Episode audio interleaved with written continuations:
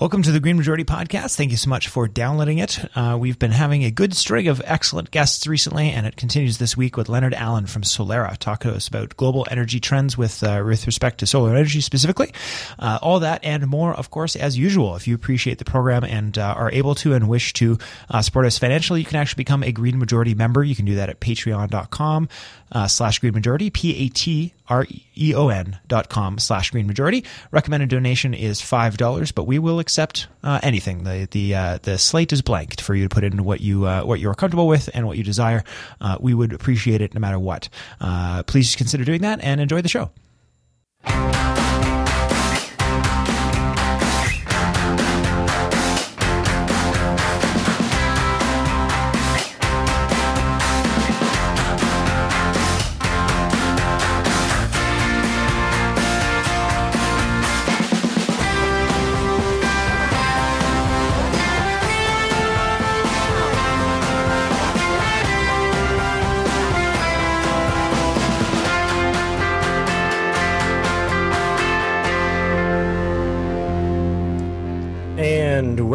To the Green Majority. Uh, I would like to say that a hurricane knocked out our, our, our feed, but I feel like that is likely incorrect, hopefully incorrect at the very least. It's plausible. Yeah, it, there's a, at least a possibility in which uh, in which it's happening. Uh, th- th- also, apparently, uh, Saren's mic has also been knocked out by the same technical storm that is happening here uh, at CIUT 89.5 FM. How are you feeling now, Saren? I'm feeling much better. ah, there we go. Yeah, what I was saying with Stefan is that it's plausible. It's pl- it, it, there are enough hurricanes apparently in the Atlantic Ocean that one of them could be hitting us right that's now. right. Well, and and that's sort of the theme today. So, of course, uh, you are listening to the Green Majority. Uh, we're here live at CIUT 89.5 FM. We're also on a, a wonderful assortment of community radio partners uh, across Canada as well as internationally. Uh, and, of course, our podcast, which can be found at greenmajority.ca. And what we're going to be talking about today, well, we have a few things we're doing. So, I'm just going to lay out the show as usual. Uh, and then, as usual, Stefan's going to start us off. So, uh, of course, there is continuing. Um, I, I was thinking about naming today's show the other weather, weather channel, but I feel like that's like I'm gonna like I'm gonna just need that again. So I Right, feel yeah, like yeah, I shouldn't. You I gotta shouldn't save use that, one. yet Yeah, that one's going to be a good one. because we'll uh, you know we'll have to come back to that. But really, I mean, as we predicted last week, this is not that wasn't an isolated story. Uh, talking about Harvey, of course, we already knew Irma was coming at the time, so we're going to just sort of more. I, I feel like it's just going to become a regular part of the show, and uh, just to talk about the extreme weather and the damage that's going on and the obvious connection to climate change. Uh, but that's not all we're going to talk about this week. We also have Leonard Allen uh, coming in from Solera Energy, who is a uh, uh, international solar energy expert, um, and he's going to talk us to us about uh, global trends and such. He'll be live in the studio in the in the middle section, and then the end. What we're going to do because like uh, you know, a lot of this, I, I do a lot of thinking as I'm reading stuff throughout the week. And, and one of the things I was thinking about this week is how, due to this, due to the fact that extreme weather is now so obviously here, like it was already here, but the fact that it's, as we were talking about last week, about how it's so undeniably here. Um, you know, you really have to be crazy or being willfully, you know, paid to be willfully ignorant to really deny the connection at this point, um, even if you're not aware of the, you know, the intricacies of it or the details of it. And so this really has to, this, this creates a response, I think, as far as the part of the rhetoric. So we're actually, Seven's uh, going to help me play a game uh, at the end of the program with this essentially going to be a rhetoric lesson, which is like how to apply, essentially how to apply this in arguments, not friendly arguments, because we've talked about that, like how to sort of be accessible and communicate in a way that's like this is for those other times. This is for when you get a politician in a room and you they have to talk to you for five minutes and there's a camera on you. Um, this is how you really embarrass them for the sellouts that they are, uh, because that's the mood I'm in today, Stefan. Uh, I'm not angry. I'm just disappointed.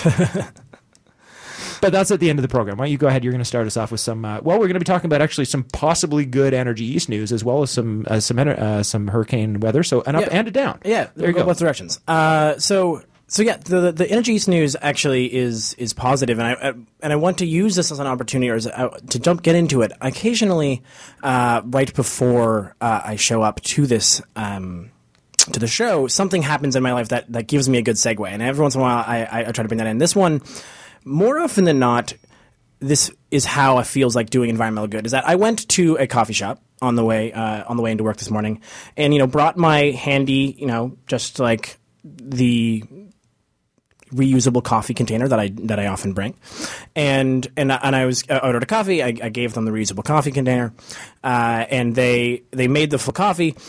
Had it po- originally had it had, had originally the barista had made the entire coffee in a, a, disposable cup, realized their mistake at the end, poured it into my actual cup, and then immediately threw away the coffee the, the, the disposable coffee container, uh, which to me felt like a, a a, a metaphor for how a lot of this work feels like. You know, you, right. you can yeah. do you do all yeah. of the things that you think are right, uh, and all of the things that sort of you know like oh I will I will not waste a coffee container uh, today, and then just in front of you very slowly everything is undone and you have to sort of sit there and be like well that's a shame uh, and and so and so with that being a general trend, I think it's important to call out when when there are successes, yes, uh, and when there are good things, and and so, so, you can blow the dust off that woo button. Yes, exactly. Yeah, yeah, we exactly. We just that sad woo button uh, that especially in, wah, yeah, wah, yeah, that's the real woo. Yeah. Uh, but so what the story here is is that Energy East and, and TransCanada Corporation has actually su- is seeking to suspend the application for its Energy East pipeline for 30 days, uh, and have no, and the company has said that they may end up abandoning the project uh, after the National Energy Board announced t- a tougher review process. And and by what they mean by tougher review uh, is as is is they are going to pay attention to climate change. They mean a review. well, it's a review of its up uh, of, of of its full implications, right? It's a it's it's that's the that was the big thing that environmentalists have been pushing forever is that the National Energy Board would assess these pipelines without thinking about the fact that w- what is going to be done with the oil, right? Like the, what what the full implication is, rather than just sort of the the very centric what will actually building this pipeline do uh, which obviously is is is not a full review of the project. That's a, you're missing an entire percentage of this, and and so and so that with this news, the TransCanada Corp is like, oh, maybe maybe we don't want to try. It, they've been pushing it forever. It's been a fight. It's been a fight uh, over and over again that activists have have really really pushed hard to actually try to stop this, and it is now. What's amazing about this is that it is now possible that the, that that activists will manage to both get both Energy East and Northern Gateway, Gateway stopped, uh, which would have been unheard of, I think, in you know in in in, in past. And so you know, it this also comes on the backs of one of the reasons why TransCanada is a little less uh, pushy about this is because of the fact that Keystone XL has now been approved by the United States, and so there's there's there's already a pipeline being built. Right. Uh, now that remains still actually in contention. There, that, that has not yet been built yet. There's still fights going on there. Um, but I think it's important to remember that even on those days or those times when it feels like you've brought your you, you've been doing everything and you're still losing. You know, you're doing everything right and yet yet nothing is happening. Uh, that keeping that push that pressure up does do stuff do things like it is working and, well, and, and, and, just to underline that point, I mean, there was in some circles, you know, uh, not necessarily organizations, but you know, we we have sort of one foot in with some environmental, uh, in organizational connects, and we have some sort of more community connections, so we hear things, right? Uh, and uh, there was some discussion among some folks about like, do we have to pick one to fight? Right. Yeah. Right. So it's very very interesting that that sort of here's where we are. Well, and and the fact that Energy East is now on the rocks and Northern Gateway is, is even more on the rocks, I would say, with with the change of government in BC that these are two projects that with that, that had they been ignored, had this had this been a thing where in fact activists sort of let them let this slide, both would be would probably be already built.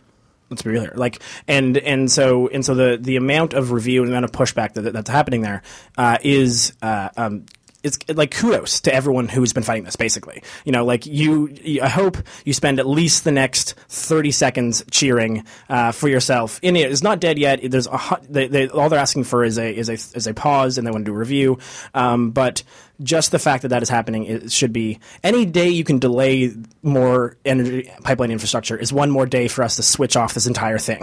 Well, uh, and so and so just I hope the people who might might might, might have woken up today feeling like they're they they've been pushing and not getting anything that this is a, at least one little one little win that you can celebrate. Yeah, and the, so the the specific line actually that sort of kicked off my idea that that uh, that we could play a little game at the end of the show today uh, was actually from this article. Hmm. Uh, so it was it was walking on my way here that I sort of made the call on that, and uh, so there's there's two lines in this. I mean, there's many. The article should be read uh, because it's it's essentially it's it's a, a, you know Reuters. I think that's how you say that. I always get confused. Uh, a Reuters interview with the industry folks. So this is not like Greenpeace Canada's post or whatever. This is the sort of straight journalism, quote unquote the you know the type of folks who confuse who confuse objectivity with neutrality.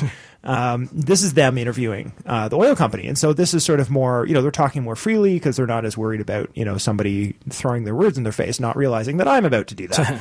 um, but there's two lines here I'm just going to read out. So assessing indirect emissions has been opposed by TransCanada, which has which has called it quote completely redundant and unnecessary. Hold Yeah, on, we'll get one more and then I'll come back to it.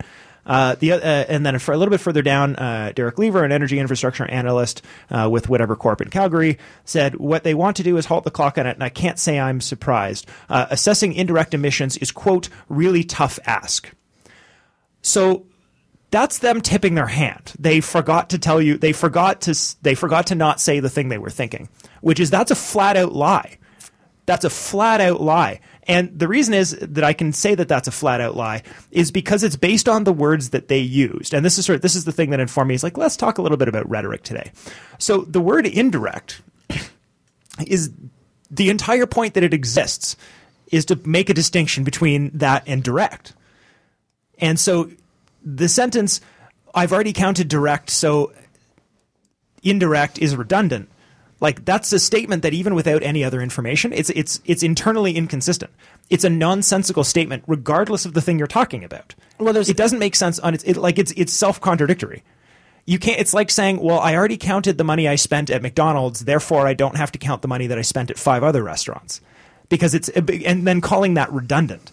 It is literally a literal flat out lie. Well, there's a there's a there's a I would I would counter that there's a possibility here that the answer of why they would understand it being redundant would be that the um the the idea of that that the oil will be, will be burned other ways or or that there's that the, that this isn't a part of that of that conversation or alternatively actually which might be even worse But the point is, no, but the point is, it's not an industry assessment; it's a climate change assessment. So we're talking about climate change, and they're saying we've already counted direct, so we don't have to count indirect.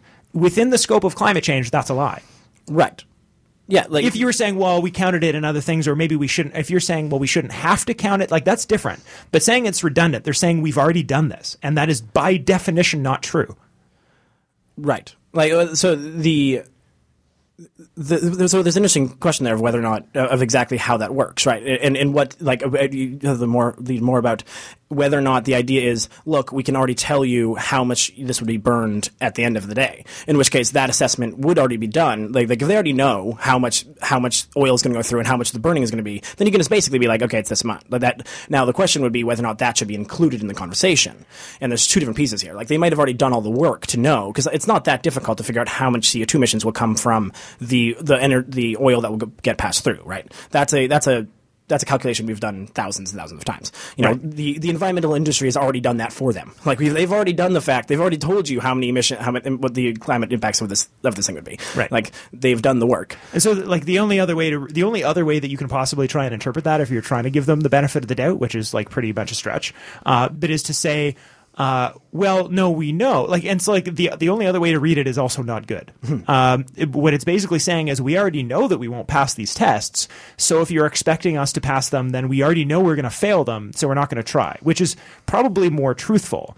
Um, but it's it's what you're saying is you know you're going to do this. What it, it's actually kind of worse. Like it's a more true statement, but it's actually worse because what it means is we know that we're destroying the planet. We don't care um, because that's someone else's problem. If you're going to make us actually like account the thing that is we're causing, then we don't want to build a pipeline. Which means they already know they wouldn't pass. Which means they already know how much damage they're doing. Uh, but I feel like you don't even need the word pass there, and that it, basically the, the conversation could easily just be, look, we know what we're doing here. We all know what we're doing here, uh, and so you know how much the ex like you- like you know it doesn't make sense for us to force us to include this because you know how much emissions are being re- reduced anyways, like are being ha- are happening anyways, right? So it's like a, it doesn't necessarily have to be a Well, that's we the- are going to pass or not. Just just know for them, like honestly, if you're a, what's interesting about this conversation would be that if you were the Energy East or, or Trans Canada trying to make this case, uh, and and a part of the conversation is, well, look, there is this. Uh, what we're looking at here is a you know X amount of carbon being released in the atmosphere,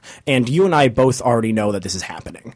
Uh, and so either I tell you in this report or I don't. But really, the conversation is whether or not you are willing to accept that or not, right? Right. Like the, in the entire conversation, what's interesting about this whole thing is that even as environmentalists who are pushing to get this included, there's not like an answer that would have satisfied environmentalists. There's not like an answer in which they like like TransCanada couldn't come back and been like, okay, look, I know that we we want to reduce we want to release this amount of, uh, of of of emissions through the oil that came through here, but we'll just use half the pipeline so we reduce we we, we emit less less emissions. And right. that conversation isn't that would not be enough. Like, what's interesting about this is that uh, there's a level of, I don't want to say, there's a level of unspokenness on both sides. Mm. Uh, that the like the environmentalists are saying we want a full climate review with the subtext that you'll never pass uh, because obviously this is bad, and and and in the and literally in the, in the energies people are basically going to the to the government and being like we don't want to do that we already uh, know it's bad because we know it's bad, and you know it's bad. So either you're saying no right now, or you're making us do a bunch of work to later say no, right? right. And so, the, so it's, it's this funny thing that both sides of this argument to to the government are both are both basically saying I don't want this and I want this, but having this weird fight about whether or not we include climate impacts, which is a meaningless addition to this conversation. Like I, I almost, in some ways, I almost agree with TransCanada that it's redundant because we do know.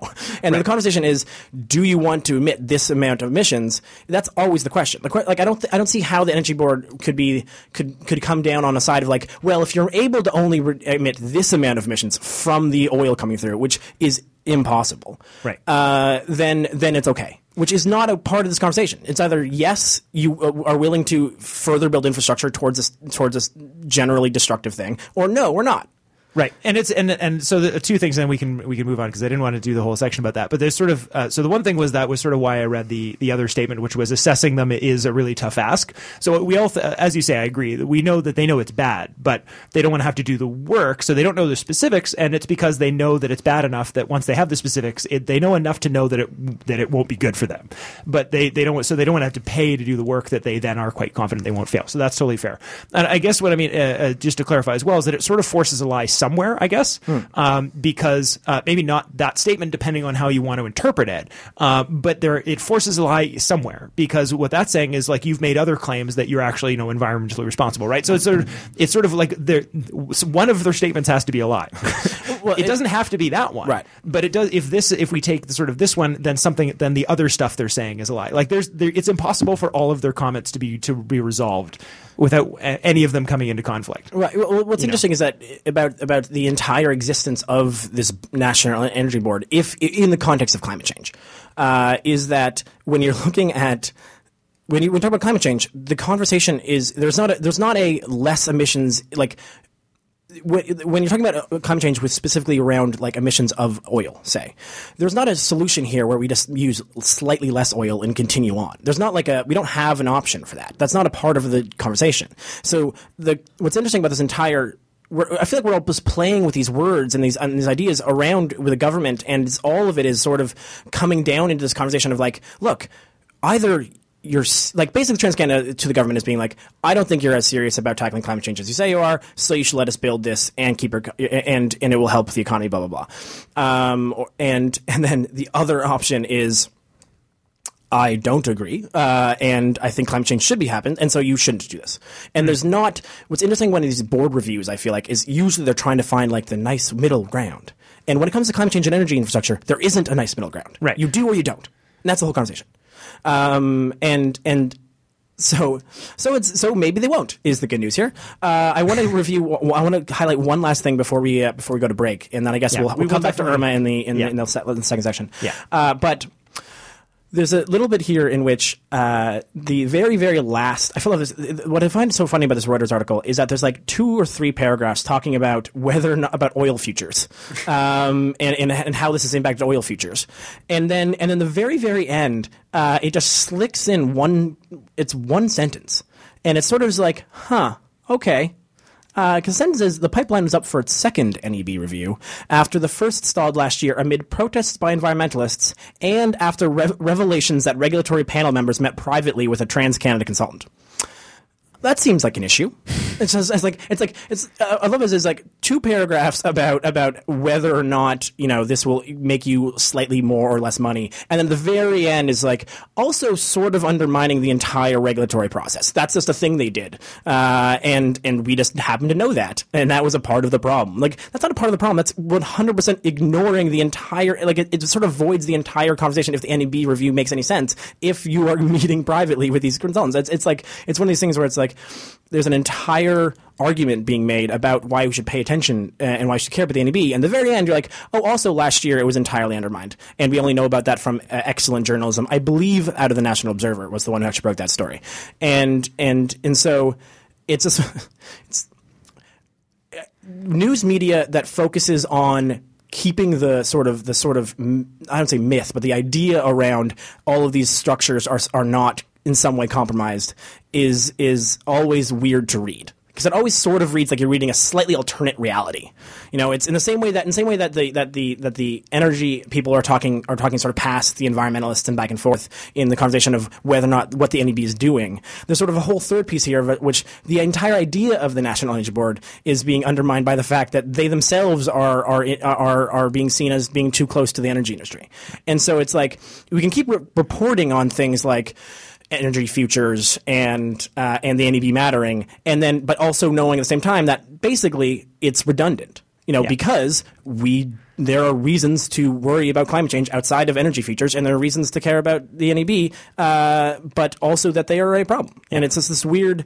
It's we keep. I feel like it'd be an it'd be maybe, maybe it would be a little more difficult place to live where we where people sort of more directly stated the things that they were trying to say, uh, but it would at least make some of these articles feel a little less like out to lunch. Like if we need to, we need to have serious conversations about these things, and these are not the way to have these conversations. So what you're saying is governments are being run the way that I got through the first two years of university, which is I decided what I wanted to write about and then looked up a bunch of books that already agreed with me.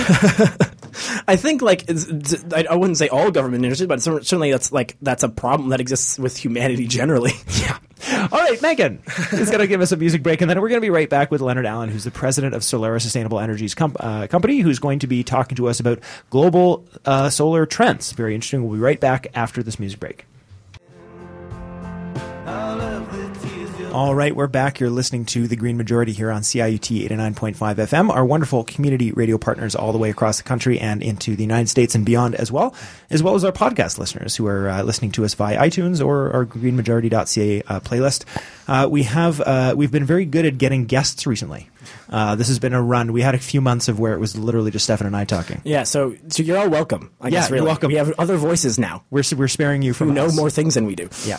So our guest today, who's actually uh, doubly benefited because I'm actually in the studio. I have a warm body in the studio. We really like that, so I can actually look at the person I'm talking to. Is Leonard Allen, who's the president of Solera Sustainable Energies Company. Welcome to the Green Majority, Leonard. Thank you, sir. Pleased to be here. Uh, so a little bit about you before we uh, sort of dig into it. As I did the preview before the music break, there we're we're mainly going to be just talking about uh, pulling on your expertise on on global trends, uh, specifically uh, having to do with uh, solar technology. I have a few other sort of fun questions as well for you after we sort of get through that. Uh, just people who know who they're listening to. You've uh, been working in the solar industry for quite some time. You've been on the advisory board for the Ontario Partnership for Innovation and Commercialization. had some government work mixed in there. You've been involved with the Canadian Solar Industries Association as a director and a vice president, and been living. I think most importantly, part of your bio is that you've been living in a solar powered home since '92. Mm-hmm. That's old school. Yes, that was before it was cool, Leonard. It was. It was uh, not. It was. It was well, I thought it was cool. Spoken like a true uh, enthusiast. Yes. Uh, so, uh, so by way of introduction and by way of it being our topic, would you maybe just before we actually dig into what those trends are, can you just maybe talk a little bit more about uh, sort of where your experience lies and and and sort of meta level uh, trends that we're looking at here in 2017? Yeah, sure. Yeah, and what's what's driven me? Uh, I, I love the whole notion of autonomy and having a certain degree of control over you know your life uh, power, energy supply included. So back in the early days, I was the kid with uh, you know an off-grid bedroom, my parents' house, car batteries, making sparks, doing all kinds of stuff. um, so it's it's always driven me to experiment with technologies, uh, find ways to apply them, uh, go out there uh, around the world and learn what others are doing, and and bring you know, techniques, concepts, ideas back home. I did that for many years. Uh, you know, going to Europe and looking at all these fantastic uh, solar implementations, uh, you know, built into buildings and wonderful things. And here we were still putting a solar panel on a cottage roof. That's about as far as we'd gotten. And you were the talk of the town. Yeah, well, that's right. Yeah, this guy's got solar. Cool. Yeah. You know, um, so I, I, decided to build a house. I'm up in the Durham region, and it was totally off grid for 15 years. I still live in the same house, and uh, we we push our power back into the grid now. Mm. Um, but yeah, so I'm driven by this. Uh, you know, fundamentally driven by the fact that this is a, a good, viable, important uh, technology for for society at large, uh, globally. And so, before we get into more specifics, the, the most interesting thing for me, because you know we're we're a Canadian based show, specifically Toronto based show, we, we spend quite a bit of effort not try trying to not be Toronto centric because we're we're very aware of the fact that we have international listeners and whatnot. Uh, but the thing that we we like to talk about, but I am the most ignorant about, is like what it's like to not be in Toronto. Right? We're always we try and look out and we try and talk about stuff, but we're always still talking about it from the perspective of Toronto. So I think the the, the very first thing I'd like to specifically ask you about is about that sort of centricity as you've been moving around and working in the United States working in Germany, uh, touring other places and talking to folks. Uh, what what could you say about sort of the different uh, not so much like the technological, like not the dollars invested, but uh-huh. around the sort of the social attitude towards solar energy and its adoption and how that contrasts from place to place. Yeah, sure. We've come late here, uh, and you know my travels in Europe back in the nineteen mid '90s and Germany and Holland and other places showed that the public was well engaged with renewable energies. They, would seen wind turbines around for you know perhaps decades already, certainly in Holland, of course. So they uh, this was already part of their mindset is that uh, there are other you know natural ways of, of generating power, and um, so people were more predisposed to just accepting it. Um, you know, the architectural community, the engineers, they were more open-minded, and uh, we would see these fantastic buildings with integrated solar, you know, 30, 40 stories high. Blew my mind back then. So they just did it, mm. and, and, and here we, we're just at that point now.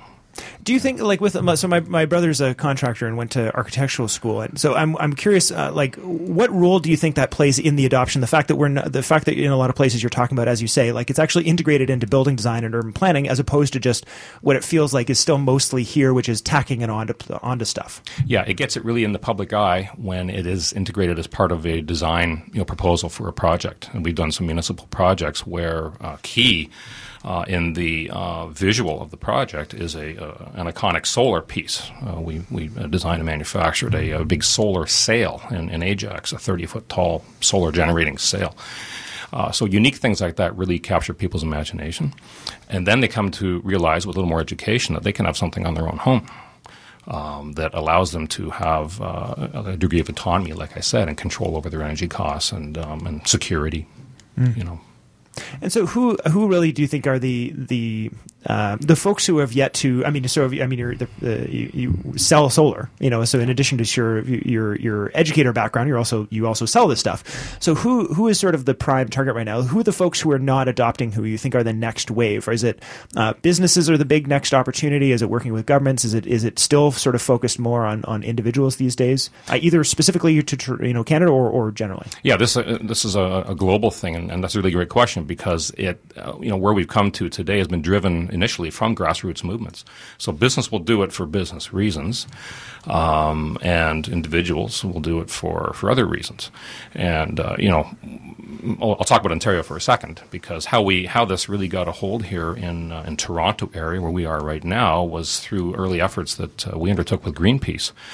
And there was a project in the um, early 90s undertaken by uh, Greenpeace in, in the Netherlands called Project Solaris. And this was a, a, um, a co op, a bulk buy initiative that engaged hundreds of homeowners. They could all band together, get a better deal on products, and, and all feel part of a movement.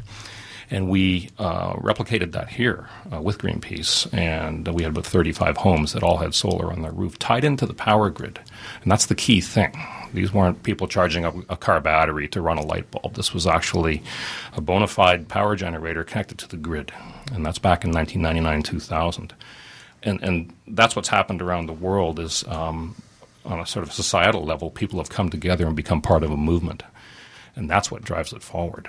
Mm. Um, so someone like, uh, you know, you mentioned Google uh, when we were talking earlier, mm. and others. They'll they'll do these mass deployments. Uh, that that's great, but I don't think that's uh, as uh, meaningful in spurring further, um, you know, in public interest because people don't see it. Well, it looks on it looks good on their public relations page, and and that's not to say that it isn't good, but it's sort of it, its its effect can be limited. It doesn't necessarily spur on waves of other adoption necessarily. N- n- not as effectively as say something that's in my backyard. So I, I would say get it in our backyards. We want it in our backyard. Um, you know, NIMBY is not an issue with uh, with solar. Hmm. Okay, it doesn't make noise, it doesn't move, it just just sits there. There's nobody complaining about headaches. Sorry, it's a, no. it's a wind power joke. yeah, exactly. Um, yeah, yeah. So I mean, that's and and I, have confessed on the show to being a, a, bit of an odd environmentalist in the sense that I'm also very very interested in technologist. I've even gone so far as to, as refer to myself as a technophile. Um, mm-hmm. But I'm just very interested in leading edge technology and in innovation and in doing cool things that we hadn't thought of before. So I mean, now we're at the place where sort of what's then thought of as the the standard thing that people think of when they think of solar, which is the traditional you know medium sized panel that sits on somebody's roof, uh, is generally what I think what most people in, in Ontario or Canada would think of because that's what we see uh, globally but, for that matter. Uh, but of sure. course, that's that's sort of that idea has been around for some time. There is yeah. still a leading edge that's ahead of that. So what are the what are the cool things we haven't seen or heard yet that you might have that you might have picked up? Yeah, sure. So people like Tesla, we've probably all heard about their solar roof tiles now. Mm. Um, it's a fact that solar roof tiles have been uh, commercially available for um, better part of 25 years. I saw them 25 years ago in Germany. Uh, so you know the um, people like Tesla have really focused on the aesthetics. They're very good at that, and that's really cool. So it doesn't it just looks like a roof, and a really good looking roof. So that's that's important to um, get the public perception that it isn't ugly. It, it's it's actually you, you, know it's like a gold faucet. You know it's the premium. Mm. Um, so there's there's that. Um, you know, yeah. Like one of the specific things I had in mind was that you know occasionally it'll cross my my news feed, and I never know. You know, a lot of these articles get put out in social media, and you never really know what the source is or what the real story is because so much of it is written to be provocative. But I've been seeing things about like translucent, like windows that can be solar generators and stuff. Like, are those types of things anywhere nearby, or is this still sort of very like social media marketed like future stuff that's still very much in the lab? Yeah, they're available now and have been for quite some time. Right. um, so when you come down to the economics of it, is it cost effective mm. uh, to invest in that? So you know, why are you why are you buying it? Uh, buying this? Is it to be cool? To you know, or is it to save money? If it's the latter, that's a challenge when you're into the more sort of esoteric applications like solar windows. Mm. Uh, they're low efficiency, they're costly, but that's all. You know, they're all coming down in cost as we go forward. This is usually the part where I decry. If only all those you know oil subsidies just got diverted to renewable energy sector, totally. like just that one thing. Anyway, we well, won't. You know, on, on, that topic though, it's interesting. Please, and, uh, we've we've come to where we are today as a global industry. Um, you know, to a great degree, free of subsidies. We haven't had the, the juicy dollars that the other guys have had. Uh, there've been programs like the feed-in tariff program, which have, have leveraged the greater utility ratepayer base to make investments, or not to make investments, but to, to set a stage so that others can invest and, and make a reasonable return on these things. It's you know, like a, a, a kickstart, you know. Um, but the uh, the point I was going to make was uh, what was the question again? Oh, was it just about like a see-through, to like completely transparent yeah, solar so, panels and stuff like that? Okay, so from the uh, perspective of economics, uh, what we're seeing now is, is far lower cost than ever before compared to 20 years ago, we're about a quarter of the cost now to implement a solar project on, on a house or a, a commercial uh, facility. But on very large scale projects um, that, that um, are operating under what's called a power purchase agreement, so the, the developer would build, own, and operate a, a, a generator and sell the power, not the actual hardware itself. Uh, it's a fact now that that power is being sold at rates that are lower, um, in some cases, than any other form of electrical generation five cents a kilowatt hour in the U.S. and down at three cents in the um, you know, you know Abu Dhabi. Mm. Three cents a kilowatt hour for solar power. Do you think something like we t- obviously we talk about a lot of politics on the show, and, and, and I, I, won't put you, I won't ask you something that you can't uh, sort of uh, answer, but just on that idea that like you know we do hear a lot of rhetoric around, you know, people like to blame oh so energy prices are high because you know we because of this policy to promote re- renewable energy, and it's and it's all nonsense. But do you think the do you think the idea that that maybe there was like that sort of like cachet chic around this is cool and it's new and it's good for the environment and it's sort of sexy if you will um, is there a point at which then maybe that image becomes counterproductive because the fact that it is cheaper like people still think of it as this new thing that's sexy, and therefore that sort of baseline assumption that it must be more expensive has been, I think, hard to shake. Is that is that fair to say? Would you do you have the same opinion? uh, yeah, it's it's it's been hard to shake. That's a fact, um, but it's being shaken. Hmm. uh, literally as we speak, and uh, so the you know um, education and more awareness on the part of the public. The question is how do we best do that? Um, we feel community engagement is is uh, an important role. So uh, back to the earlier projects we did uh, here, um, all, all around the world. In fact, there are uh, co-ops, energy cooperatives. We have a, a very um, amazing cooperative here called SolarShare, headquartered here in Toronto. They've done a fantastic job in engaging the public, and, and we built projects and, and uh, for them, and people can buy bonds and invest in this. So if they can't have solar on their own roof, they can still be part of the forward momentum in, in making the, the switch, you know, in, into a renewable um, you know future, which is arriving quickly.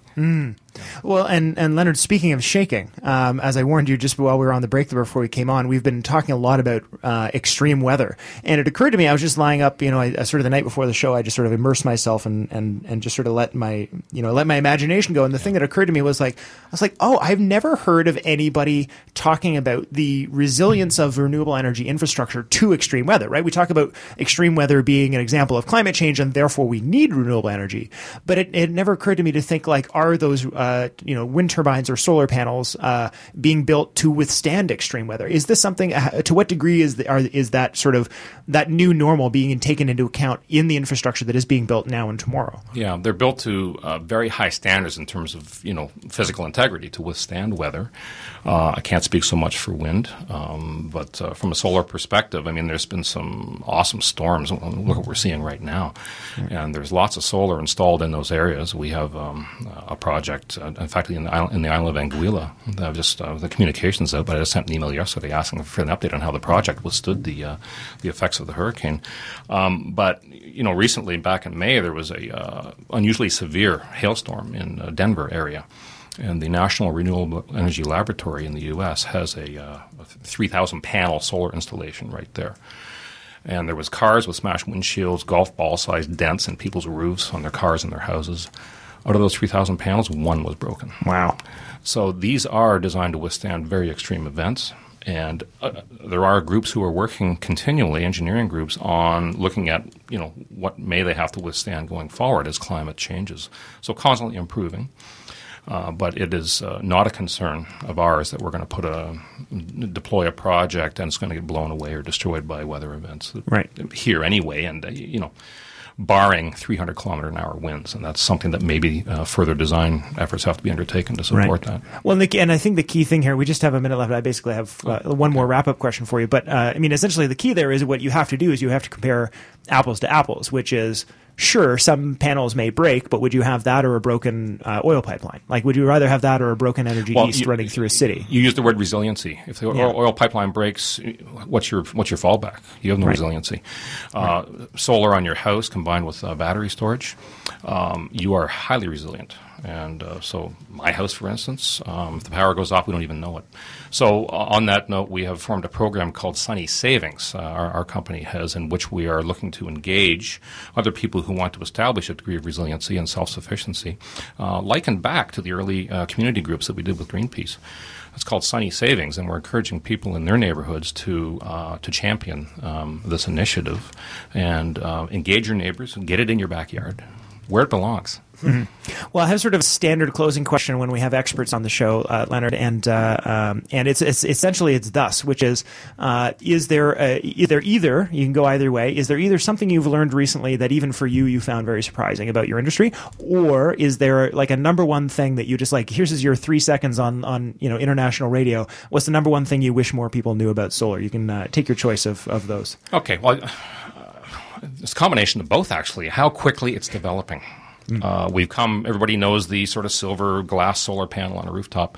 But the fact is, there's incredible uh, research that's turning into commercial products now. The U of T has been involved in uh, research in uh, perovskites, they're called, which is the next, another step in the development of solar cells. It's not silicon based.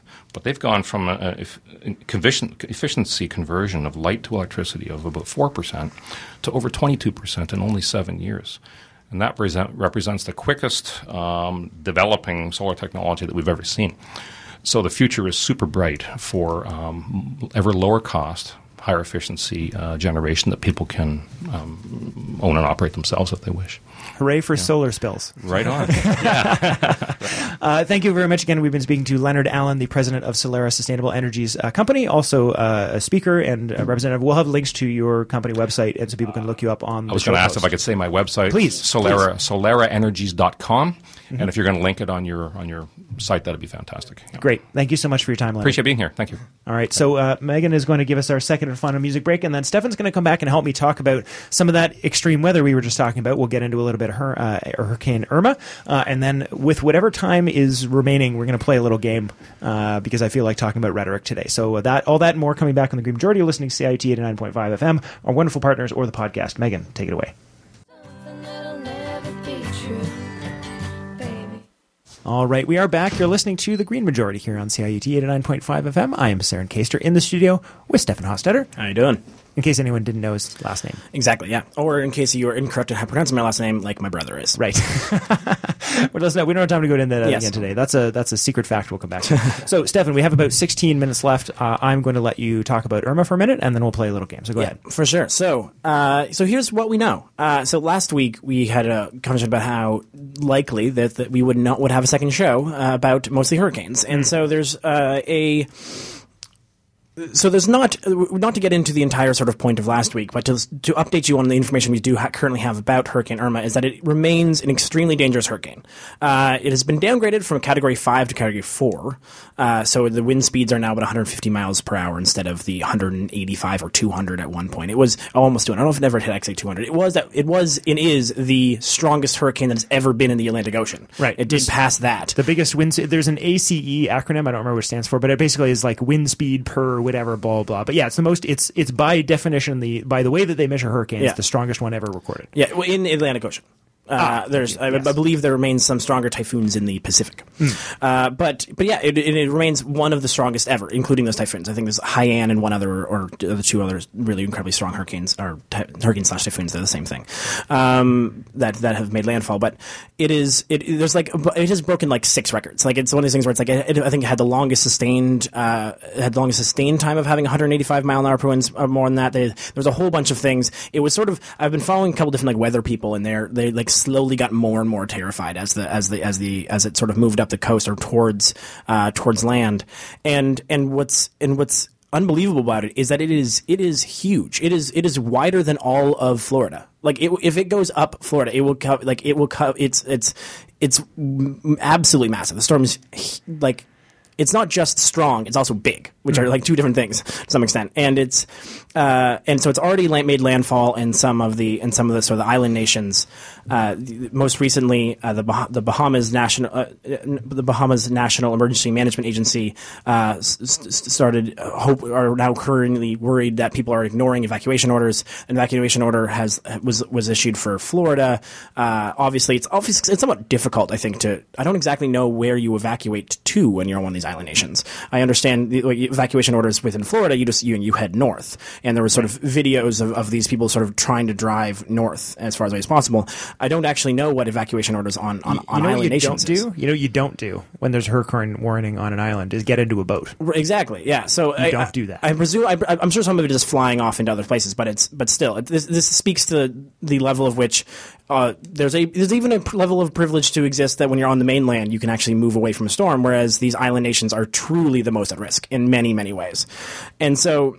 And, and, and what's perhaps more ridiculous about not more ridiculous, well, yeah, sure. I don't think it more ridiculous or less ridiculous. I don't know this scales here anymore, but I think scales are just not a thing anymore. yeah, it's, it's so hard to figure out because like there are two other hurricanes currently in the Atlantic Ocean. So not only is there the strongest hurricane, it is the first time since 2010 that three hurricanes at all have existed in the Atlantic Ocean, and and and Jose is now and Jose I believe has now been upgraded to a hurricane to a Category Four. So this is these are two major hurricanes. It's not expected. Jose is not expected to make landfall, so it will just sort of end up not. It, it, it won't create the same kind of damage. it's, it's worth noting that, that Irma wasn't certain to re-hit landfall either. No. a week ago. No, yes, but I I think the track was a little bit. They've actually. What's interesting actually is following the track they predicted a week ago was roughly what it ended up falling at. They've been very good at it, it's. It's proof. If anything, I've been somewhat impressed by our ability to track weather uh, because of how how how successfully consistent they've been uh, uh, been correct um, in the sort of general area where it's going. But Meteorology is not climatology. Exactly, yes. Much more precise. um, and and and so the so there's not only is that the strongest hurricane, there's also the three hurricanes in the for the first time in six, in, I think since 2010, seven years, and and two of them are incredibly strong, and these are if all of this is, is is about what it's going to feel like living in this sort of world, and obviously we're in hurricane season, so this is when hurricanes happen, and it's not like it's just like this. I don't expect us to be doing this exact same show in uh, you know in, in the springtime or in other times when there's when it's not directly when you expect hurricanes, but still the Not fact yet. not yet exactly yeah, but but it, it- that's the thing right? It's like not only does warmer waters uh, make the hurricanes more likely to get stronger within the the per, during the time of hurricane season, it also extends hurricane season right? Everything about like everything about this sort of leads to this to these other issues, and so. And so like so the island nations have been have already been hit. There's, a, an evacuation warning currently going on in Florida, and so the, the the real thing here is if you if for some reason you are listening to this podcast in Florida very quickly, please pay attention to the to the information that your state is giving you and and, and evacuate if you are in the in the line of the storm. Uh, if you know anyone, please make sure that they are doing that. Uh, this is not something to be taken lightly in any way, shape, or form. There's this is a, the, the category four and category five hurricanes are truly devastating hurricanes. These are things where there where you expect that you know it's it's not just a oh you come back and you have to fix uh, you know do little things. This, this could like I think by category five the winds speeds enough to actually blow over houses, and some of the some of the actual footage from the places it's hit have truly show how dev- how devastating it can be, and so it's not something to be it's not something to be, ta- to be taken lightly, uh, and it's also something that is uh, that will consistently. This is this. These are the things that are that, that, we have to understand in a climate change world. Will we have to figure out? You have to figure out. Do you just abandon? No, no. You can abandon Florida. Obviously, there's two, almost 20 million people there, but it's but how do you figure that out? How do we how do we make our, our, our, our livelihoods be able to withstand a you know, if a hundred year storm is now a 25 year storm, then everyone's living through at least two or three, and so this conversation entirely changes. So we, we have to figure out how we are are surviving and, and, and what we are doing to make ourselves more resilient in all of our institutions. You know, again, as I mentioned last week, and this is uh, on on the show about about how. Uh, about how people were worried in the flooding that was going on in Bangladesh and India about about education. The same thing has as actually is hitting is hitting Houston. There's a whole bunch of people who are uh, who schools have been closed and and, and, and kids are being out of uh, out of school. And these are the institutions that we are good and very good at actually creating. Um, and and and and, and protecting uh, these systems, but not in a world where they're getting disrupted every 25 years. We just don't have that capacity. There's not a capacity to rebuild a school every 25 years. The, the, the schools are already strapped for cash, and so we have to. We really have to figure out what the state reaction is to these things. I think that we have to fundamentally figure, rethink how we react to these major weather storms because we can't because the current option of well hope insurance companies cover it and then everyone who gets in get and then let everyone else who gets hit by these things slowly uh, try to rebuild their life and, okay. and maybe we'll give them thirty thousand dollars. Like that's not that's not enough in a world where this is happening and, and is, we can't afford it in like in their current system. There's just not a way to make this possible. Right. I uh, well, I was just going to say, uh, you know, at least the Americans have a giant collection of tanks and planes. And so this is actually so this is actually a thought that I've had that I was I, that, I, that I've had for a bit of time, and I'm curious. uh, And this is I there's a whole bunch of weird, weird weird ways where I think this will go could go wrong, but I actually am now when I think about it more coming to the terms with I'm I'm curious I'm curious how they avoid this, which is that. In a, in a in a world in a climate change world where there are multi, you know where there are major hurricanes relatively consistently and and you know when you when this is great. This is great again. Is I, words are hard to use in this thing. I was it's a great photo, which like the photo objectively is great, but it's a photo of two guys golfing in front of the forest fires that are currently engulfing LA. Just absolutely, and it's these two people just sort of putting in front of what looks like Mordor behind them. It's absolutely ridiculous Well, I photo. think, I think in the age of uh, social media and particularly Twitter, great just means impactful, right, right, sure, as yeah. opposed to positive. Right. Yeah. Yeah. Yeah. And and, and uh, actually, I saw that that that, that the uh, the person who had posted it also was like, if ever there was a metaphor for what we're doing right now, it is this photo. Yeah. and I was like, yeah, fair. Um, Well, Donald Trump is the golfing president. Right, exactly. Uh, but sorry to quickly get back, so we can still have time for your game. Is that what I what I'm waiting, f- what I don't understand, and what, what I'm interested to see what happens is that at some point, the I, I, I foresee a uh, a change in that the only institution in the states which has the ability to consistently respond to the, uh, the number of uh, of of impacts that are go- ongoing um, is eventually going to be the military. At some point, the military is going to have to be was going to be used to be a part of these sort of construction Absolutely. efforts. There's just no other option. There's just you know if, if, if two major hurricanes are hitting our U.S. cities are hitting U.S. cities every year, uh, which again isn't which isn't guaranteed, of course, but it, it, as these come, as these happen more and more and more, that.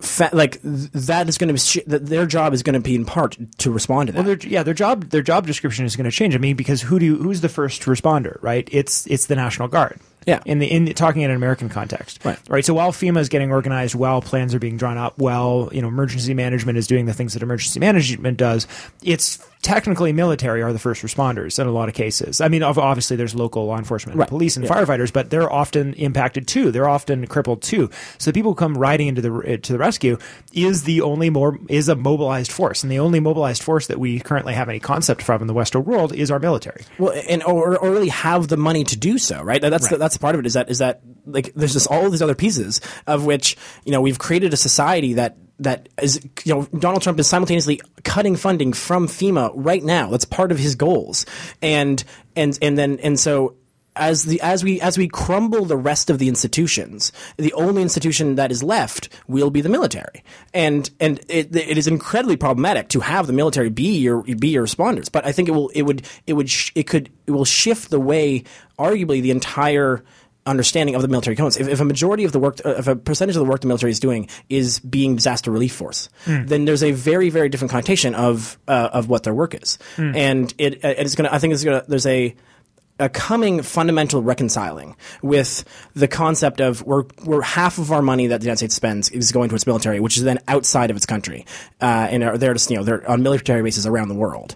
Whereas if they're getting hit by hurricane after hurricane, they're going to start looking inward. You have to start protecting. You guys, like, or they'll just let you know this sort of these sort of things happen and let dead zones occur in the, in the places. But that doesn't. I, I feel it's much more likely that you're going to have to see the shift. And I I don't know what that means. And it's it's one of those things where I'm just sort of like I'm just putting it out there as a thought because it it to me it seems like it's an inevitability that at some point if you unless you unless you actually you know take money from the military and start actually funding FEMA like you can avoid this if you if you want to but I just don't see that happening and so I see the only other option as eventually they'll be the ones to use the, the responders uh, but I digress you want to play a game you have five minutes Right. Uh, so that essentially leads into my game because what I was thinking about on the way here, Stefan, was, uh, you know, like there has to be a rhetorical change. And it's not a tactics change. It's not a sense that, like, oh, we have to change our tactics. Like we do, but it's not in the sense that we usually talk about tactical change. It's that, you know, there's, when there's people who are resisting change, any type of change, this is very widely applicable, what I'm, what I'm going to get into right now, uh, is, is essentially is that you can only go so many logical steps ahead because every time you make a logical step, you're providing another opportunity for the person who's being resistant to sort of insert some assumptions, right? And so what I mean by that when we're talking about climate change was that, you know, it's been up to now much more effective to talk about, you know, climate change will lead to extreme weather, uh, because the extreme weather was the next thing that was going to happen, right? It was the next thing. And, but now we're in that, right? Now we're, and this is sort of what we were talking about the last couple of weeks is, you know, now we're in the thing where it's, it's ludicrous to suggest that there's not having an impact. Oh, but it's not. But, it, but but now is not the time to talk politics. Right. I, I, I don't see why. Like you're trying to make, you're not to politicize these storms. We need to we need to make sure that we're on the ground. We need to make sure that we are that the people there are safe. And then maybe when that's done, we can talk about. It. We you stop trying to politicize this. You're getting ahead of the game. I like where your head's at. That's exactly what we want to do. So, uh, so what we have, what my point is now is that now we're at the thing where okay, well, extreme weather's here, so now we have to talk about deaths. Right. So when you're talking, when we're in a politician, when you're dealing with a hostile person and it's on camera, somewhere where somebody other than the person you're talking to is going to benefit from, because this is going to be not constructive for the person you're talking to. You're going to make them defensive. So this is not about convincing them. This is about you making an example out of them, uh, which is that you know we have to talk about you know someone's pushing uh, something or saying, oh, we shouldn't fund this climate change program or this is going to be too onerous on our oil industry. Be like, you are going to have blood on your hands. This is, you are killing people with your decision. That's, we can be there now and we can take that step. That step was always rhetorically there, but it was, it was dismissed as extreme because we were having to go through the loop of, well, you have to already accept that there's extreme weather and that extreme weather allowed, they, that gave them an out at the extreme weather. Well, now we have the extreme weather again, in a sense that it's undeniable. And so now I think we have to start talking about blood on people's hands. You are killing people with that decision. And so, uh, as part of that rhetorical thing, the quick little game we'll just do really fast. Uh, is this, someone says, if I do that, Stefan, your your policy is, uh, you know, your prevention of climate change is is, is you know, you're going to kill people. the Pretend to be Brad Wall. Right, right. Um, well, there's just there's there's no way that you can that you can directly, you know, the the the fact that we, what we need is what we need. There's not there's not a question like there's uh, th- to be fair. There's a complete argument here to be made in that while while yes we need, we need to address climate climate change right now, but there are people who are suffering right now because they don't have enough energy, and they are suffering right now because they because they can't afford to, to live. And so I think that those people's lives are just as important as the or if not uh, or and for these hypothetical people who are you are like you know who who the stream weather is going to happen anyways. I just don't see why that's necessarily you know why why should we have we need to be as prepared as possible, and being prepared as possible includes ensuring that we have access to cheap energy. Right. So the long term is the idea here essentially is that you know people will try and find other ways to do stuff, but you have to essentially use somebody's language that they're talking about on them because one of the biggest rhetorical problems that happens is that if you start going in and started presenting all this information, that information for debate. And so the most effective way to deal with somebody who's hostile is to essentially just work with essentially you should be thinking of this as a as the very well practiced police interrogation technique, which is that you don't offer information, you ask questions and then you you use those questions sort of to be like, oh, but you just said this. How does that apply to this other thing? So the response to that essentially would be is is that those are people who are victims of not making this decision earlier. So what you're saying is that we should allow to make this problem worse, and that and essentially to go back on itself. And so another common uh, thing would be, well, you know, the science isn't uh, completely clear yet. Well, the scientists are clear. Are you claiming there's a conspiracy? Right? And so you essentially, you, the point is to try and pin them down to a position. Uh, we are essentially out of time now. We'll have to go off the air, but let's we'll keep going. Let's play this a little bit Yeah, more in the totally. bonus show Yeah.